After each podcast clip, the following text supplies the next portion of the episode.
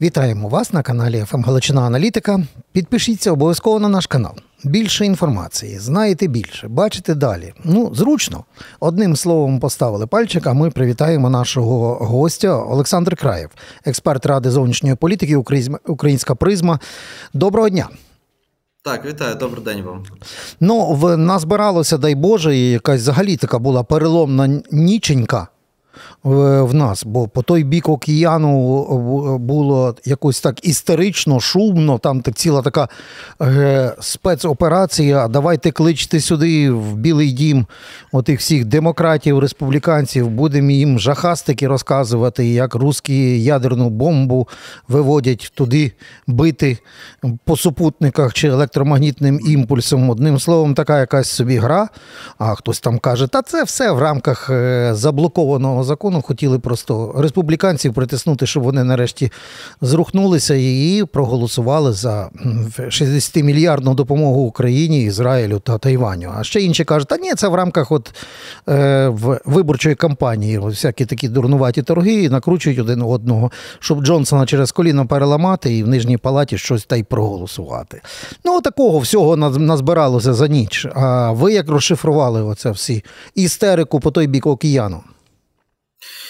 Ну насправді це, скажімо так, результат дійсно складних переговорів. Це результат того, що йде предвиборчий рік. Тому важко сказати, чи це абсолютно все було сплановано. Важко сказати, чи дійсно нема жодної загрози, а ми просто з вами говоримо про а, наративи, скажімо так, про спроби когось переконати. Але те, що воно дуже легко і дуже правильно кладеться і в переговори щодо фінансування України, Ізраїлю, Тайваню, і те, що воно в принципі кладеться в останні заяви Трампа по НАТО, і те, що воно абсолютно чітко продивляється е, на фоні спроб демократів заламати до голосування республіканців з однієї сторони, з іншої сторони, республіканців консервативних залякати трампістів. Так, воно може бути взаємопов'язано, але в нас нема доказів, що дійсно там такої загрози нема, і в нас нема доказів, що, скажімо, воно б не сталося так чи інак. Так само, до речі, як було з мігрантами на кордоні. От згадайте, першого разу, коли республіканці почали блокувати новий пакет підтримки, де була підтримка для кордону, буквально протягом тижня майже 120 тисяч чоловік в нової новій хвилі міграції стояли на кордоні Сполучених Штатів Америки. Тобто співпадіння випадковими не бувають. Угу. А мені дуже сподобалося. Вчора був е, день всіх закоханих. Валентінку прислали. е, Ви бачили цю американську Валентінку е, з Білого Дому, яка до Джонсона прилетіла? Ну, смішна Так, вона була. Roses are red, violets are blue. The border deal was crushed because of you. Ну так, троянди червоні, фіалки сині, угода щодо кордону зруйнована через тебе. Одним словом, такий цікавий тролінг у них на виборах. В нас все якось значно банальніше і кавені, е, по, по ка- кавенівськи виходить. Так в цьому випадку е, якось е, смішно виглядає. Я маю на увазі смішно розглядаю це в розрахунок на те, що якось можна знайти ще пару десятків мільйонів корисних ідіотів по той бік океану. Бо мені здається, що в Кремлі саме на це ставку зробили, е, судячи зі свіжих заяв, які е, Володя Путін наробив через російський федеральний канал. На що в них ставка є? На те, що кількість. Тих, хто вірить в рептилоїди е, в- плоску землю, збільшилась раптом е, в Штатах? Чи на що вони роблять ставку? Росіян ставка дуже проста. Вони роблять ставку на кризу, вони роблять ставку на непередбачуваність. Тобто їм все рівно, це буде Трамп чи це буде хтось інший. Допоки Сполучені Штати не можуть приймати рішення, допоки Сполучені Штати вимушені буквально от бути в такому підвищеному стані, для росіян все йде так, як треба. Тобто, чому їм Трамп подобався і продовжує подобатися, незважаючи на те, що там останній Путін заявляв. Так, власне, Трамп що Путін діаметрально протилежне сказав. Раптом ми Так. Дізналися, що Путін більше любить Байдена, а вже Трампа не любить. Так, і що ми побачили до того, Трамп, який постійно казав, що він і з Україну Україну може якось здати і домовитися з росіянами. Тут каже, що він буде найжорсткішим президентом стосовно Росії, що він буде допомагати Україні, що Байден взагалі Україну хотів здати, а він собі такого ніколи не дозволить. Тобто, ми з вами побачили підтвердження от тієї старої теореми, що для Трампа головне бути антибайденом. Для Трампа головне бути не таким, як той, хто сидить в Вашингтоні. Тобто, якщо Байден каже, що Україна це добре, Трамп каже, що Україна це погано. Якщо Путін каже, що Байден це добре, ну значить Трамп має казати, що ні, я ж за Україну. Ну тому що бачите, який Байден поганий. Це до речі, те, що сталося свого часу з питанням підтримки Ізраїлю. Бо з самого початку трампісти дуже були за те, щоб дати кошти Ізраїлю. Вони дуже підтримували ідею того, що окремо пакет для Ізраїлю треба голосувати, і все буде правильно і добре. Як тільки Байден сказав, що це стратегічний інтерес Сполучених Штатів, вони зразу відкликали свої голоси. Стоп, стоп, стоп. Вони Але... сказали. Олександре, ну це це щось середнє. У мене таке легке дежавю. З одної сторони, оцей принцип Баба Яга против зразу виринає. Другий принцип істерична Наташа Вітренко, ми пам'ятаємо таку е, Жириновський в платтічку та бігала колись в українській політиці, вона теж завжди була категорично проти. Тут якось теж виходить е, дивно. Я маю на увазі, що коли був Трамп, ну от те ж саме ви згадали ізраїльський пакет. Це ж саме тоді Єрусалим став офіційно визнаний штатами як столиця Ізраїльської держави. А інші тоді е, до, до Трампа за першим приходом такого навіть не ризикували в американсько-ізраїльських стосунках робити. Тепер просто ось ця ситуація, ну, ультиматум від Трампа. Ми ж всі на свої вуха чули. Тобто він що, вже його заперечує, а ультиматум простий: я прийду в, в овальний кабінет. І зразу, що я зроблю? Я Україну посаджу, і вона підпише мирну угоду. Ну тобто, фактично капітуляцію. Розшифровувати його слова, це означає, що визнати окуповані території, в тому числі включно з Кримом, сісти до і підписати мирну угоду. Ну це щось в стилі, не знаю там. Ну, як Курили і Японія, ну або як Південна і Північна Корея. Ну то що Трамп вже вже за одну ніч переглянув цю, цей ультиматум, який він озвучив? Так, він переглянув. Він подивився, що тепер уже і Байден каже інакше, нібито і Путін каже інакше. І розумієте, у Трампа ніколи нема плану. От скільки я не займаюся дослідженням Дональда Трампа, скільки над ним не працюю, він завжди іде від обставин. А головна обставина для нього, от ви помітили, мабуть, спіль, спільність усіх його позицій. Він їх виголошує публічно. Він їх виголошує під час своїх виступів. Він ніколи не робить окрему заяву під щось. Він виходить виступати перед людьми і починає там зі спорту, закінчує політикою, а тут Україна, а тут кордон і все. І він завжди, от це єдине, в чому він постійний, він завжди орієнтується на реакцію натовпу. І він каже лише те, що подобається натовпу. Він ніколи не скаже те, що натовпу не сподобається. Він ніколи не скаже те, що зробить його непопулярним. Єдине, в чому він постійний, це в тому, що він хоче, щоб його любили, щоб його підтримували. Тому так, да, позиція змінилася, тому що він okay. почув Путіна почув натовп, вона знову зміниться ще разів 20-30, Повірте, ми ніколи не будемо до кінця знати, як він це поведе вже на посаді президента. Друзі, це означає, чому треба зараз і підписатися на наш канал, бо щойно ви почули чітке визначення, що таке популізм в прикладному трампівському флаконі. Лайкозалежність. Хоча, в принципі, ми в цьому випадку можемо дати і фору. Е, лайкозалежність це теж тренд і в українській політиці, але я от хочу повернутися до дуже цікавого моменту. Ціна цьому українське життя. Ціна цьому це те, що робиться зараз в Авдіївці, а там пекло. Тому що 12 тисяч снарядів прилетіло, максимум 2 тисячі відлетіло. Отак доба виглядає. На деяких ділянках 20-30 снарядів за годину ну це ні про що. От. І в цьому випадку Форбс сьогодні про Байдена згадав в іншому ключі. Вони сьогодні відкрито говорять, що президент США Джо Байден має в руках рішення цієї проблеми, яке можна вирішити сьогодні, ухвалити рішення, а завтра воно вже буде на українському фронті. Називається це Excess Defense Articles. Тобто такий е, закон, який дозволяє президенту без всяких там якихось додаткових голосувань надлишкове БК боєкомплект просто списати, продати його з дисконтом або взагалі просто передати безкоштовно.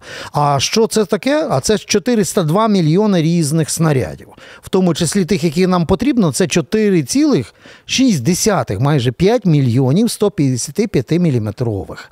І якщо інтенсивно відповідати російсько-фашистському окупанту, то це вистачить на 3,5-4 роки, сказали військові.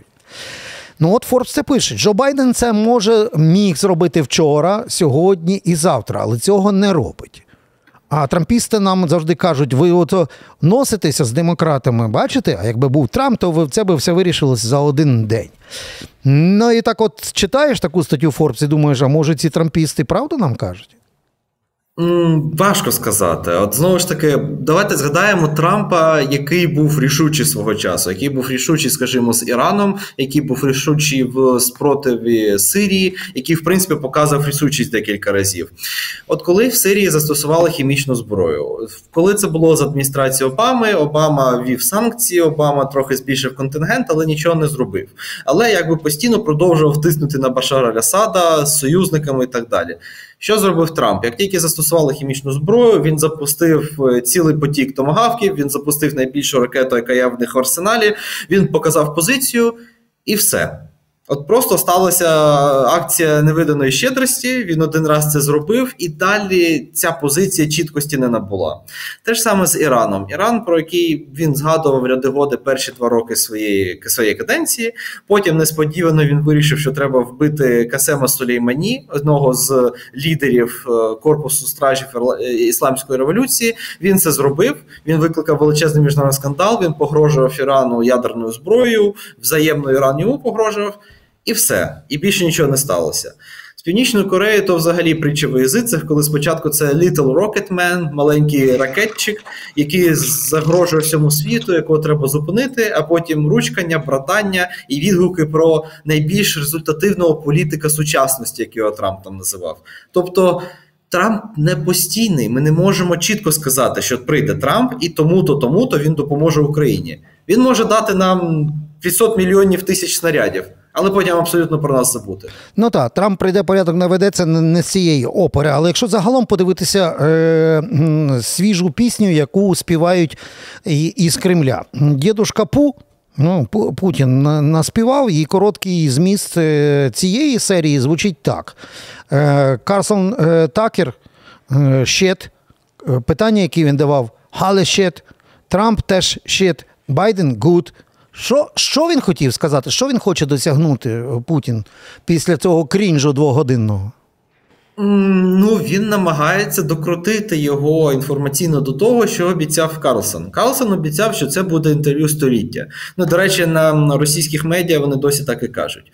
Він обіцяв, що це буде якесь відкриття, яке пов- повністю переверне враження Заходу про Путіна, яке розкриє всім очі, покаже, хто такий Путін, хто така Росія, чому треба їх підтримувати і так далі. Ну, Так Путін, тут тотальний прямо провал. Тут тотальний провал. Навіть русський, е, е, навіть в телевізорі це як, як третьосортне лайно було і рейтинги не набрало. Навіть, навіть в кінотеатрах і тих великих сітілайтах вони крутять, ну народ просто ігнорує це. Тобто це провал навіть на рашці перед, е, перед перевиборами Путіна. Ну, скажімо так, Путін не використав свій унікальний шанс. У Путі, от прямо скажемо, у Путіна був унікальний шанс. Карлсон давав йому хорошу аудиторію. Він давав йому ультраконсерваторів і ультраправих, які і так вірять, що Росія це там апогей розвитку класичної сім'ї. Там всі ходять в церкву, там всі правильні, білі, і все як треба. І Пут... так, так. Так, але Олександре, але ти в цьому випадку е, це русські так вірять, чи воно так насправді є? От е, реально, я ж дивлюся, є один такий в них е, опасний інтелектуал, спікер Госдуми Володін. Ні, ну Володін сьогодні ж верещить, каже, Штати хочуть мати президента особисто Владимира Путіна, ну, а не мають. А він в нас. Тобто, ну ми розуміємо, що тут вже за межами ідіотизму все, все це пішло. Тобто, в, вони свято вірять в те, що розігравши карту, що українські фашисти унічтажають християн. Християнський лідер Володя Улянов, е, ой, Володя Улянов Путін, да, е, захищає е, там, не знаю, остання битва е, проти Антихриста. Тобто вони в це свято вірять, чи вони вже просто відпрацьовують методичку, а іншої нема. Чесно, важко сказати, у що вірять росіяни, бо аналізувати мозкову діяльність тих, у кого мозку дуже мало, ну воно завдання складне. Проблема в тому, що є на заході доволі велика група людей, які в це вірять, які вірять, що дійсно Росія це ось така цитадель класичних цінностей, класичної цивілізації, а захід це загниваюча клоака ліваків.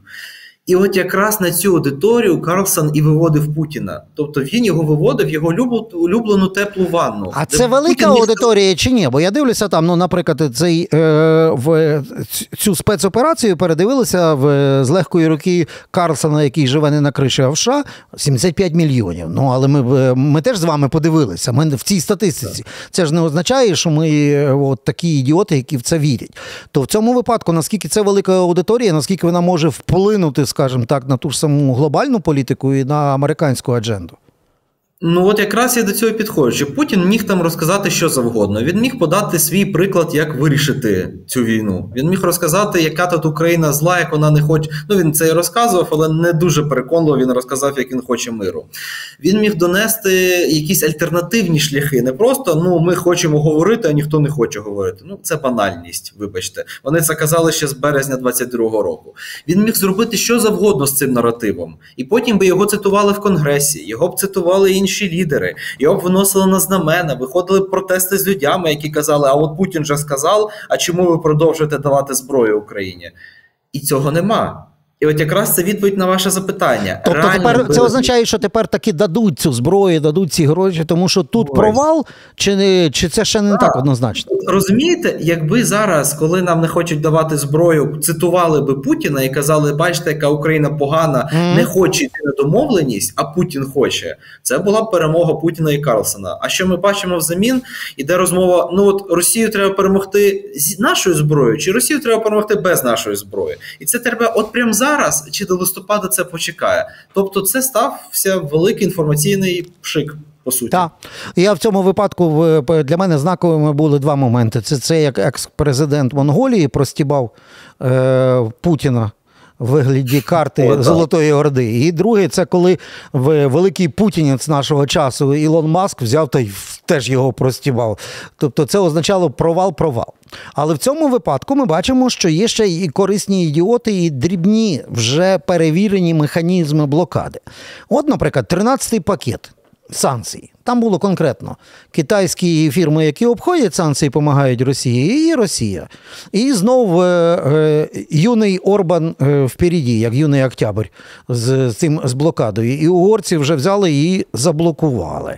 Та, да, А тут ще різні є інші засоби. Ну, Наприклад, взяти ще і чеських фермерів до, доліпити до тих путіністів на польсько-українському кордоні. Тобто є перевірені засоби, їх багато. І ну, і європейські партії які на підсосі, як то кажуть, і на фінансуванні, типу Alternative für Deutschland, або ще інші. Тобто цими перевіреними механізмами вже Путіна недостатньо зупинити е, антипутінську коаліцію. Чи може виявитися таки достатньо, виходячи навіть з перспективи європейських виборів?